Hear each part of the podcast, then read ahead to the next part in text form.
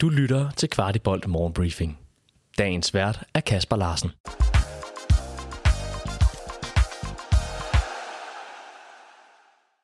Torsdag den 16. november og en dag med træningskamp. Velkommen til Morgenbriefing. Jeg var på tieren i går, og der var meget, meget tomt.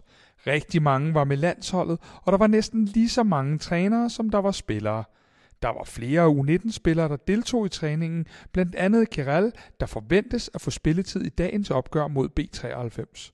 Der blev spillet en del 6 mod 8, og nogle af de unge fik taktiske desinger før dagens kamp. Ligeledes flyttede Næstrup en del rundt på Matteo og viste forskellige situationer til argentineren. Kampen spilles i dag kl. 12, og den streames ikke. Og i en tid med meget snak om plænen i parken, er der måske godt nyt at hente. FC København meddeler nemlig på deres hjemmeside, at de har ansat en head groundsman. Det er engelske Oliver Deeming, der kommer fra en lignende stilling i Tottenham Hotspur. Han starter efter planen 1. januar, og rigtig hjertelig velkommen til.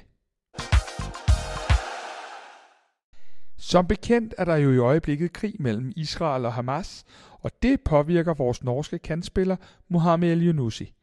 Han fortæller til Norsk TV2, at han følger med i nyhederne hver dag, og at det til tider kan være svært at gå ud og spille en kamp bagefter. Moi fortæller, at han kæmper lidt med de tanker pt.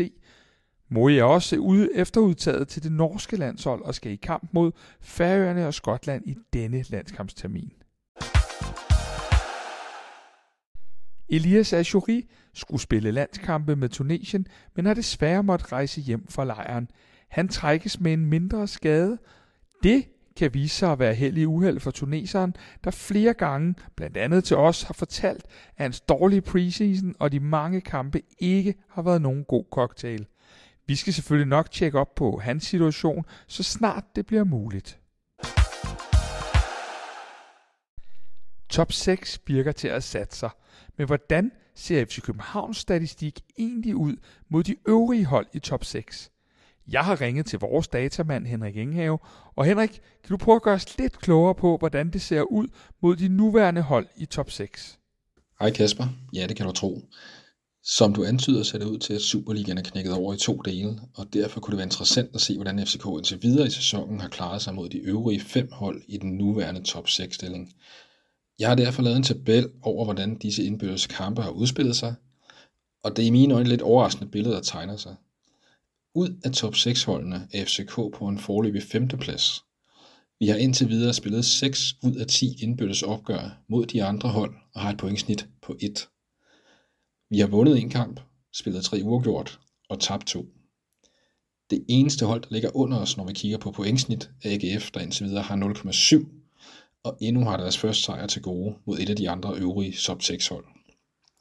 Vi selv har et stykke op til toppen med en intern top 6 stilling, hvor henholdsvis Brøndby og FC Midtjylland ligger med et pointsnit på 1,8 og 1,7. Vi har jo stadig kampe imod de hold, der er placeret i den nederste halvdel. Hvordan ser billedet ud lige der? Ja, det er rigtigt. Og der er jo trods alt også en grund til, hvorfor vi ligger nummer 1 i Superligaen med et pointsnit på 2,2. I de hidtidige ni kampe, vi har spillet mod hold, der ikke er i den nuværende top 6, har vi simpelthen fået fuldt hus med 27 ud af 27 mulige point. Så virkelig imponerende, og noget, der selvfølgelig giver håb for, at den tendens kan fortsætte resten af grundspillet. Her mangler vi at møde Viborg ude, Lyngby hjemme og OB ude af hold, der sandsynligvis ikke ender i top 6. Så Henrik, hvis du skal konkludere noget ud fra tallene, hvad er det så, at du ser?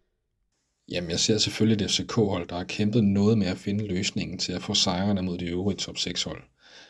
Det bliver selvfølgelig spændende at se, hvordan den her interne stilling ser ud, når grundspillet er færdigt, men som udgangspunkt er den interne top 6-stilling meget tættere i år, end den var sidste sæson, hvor jeg også så på den tilsvarende stilling. I forhold til vores konkurrenter er der især to hold, der har rykket sig markant siden sidste år, og det er Brøndby og FC Midtjylland. Midtjylland var jo som sagt ikke i top 6 sidste år, så derfor har de selvfølgelig rykket sig. Så ligesom i den rigtige stilling i Superligaen, der er det nok Brøndby og Midtjylland som hold, vi kommer til at kæmpe mod den resterende del af sæsonen. Hvis vi afslutningsvis hopper tilbage til den interne top 6-stilling, er det for FCK's vedkommende kampprogrammet efter vinterpausen, der bliver afgørende for, hvor vi ender i den interne top 6-stilling. Efter pausen starter vi nemlig ud med fire kampe i streg mod fire af de hold, der befinder sig i top 6 i Superligaen. Når de her kampe er spillet, bliver vi derfor alle sammen klogere på, hvordan FCK vil stå i forhold til deres modstandere i det kommende slutspil. Du har lyttet til Kvartibolt Morgenbriefing. Vi er tilbage i morgen med byens bedste overblik over FCK-nyheder.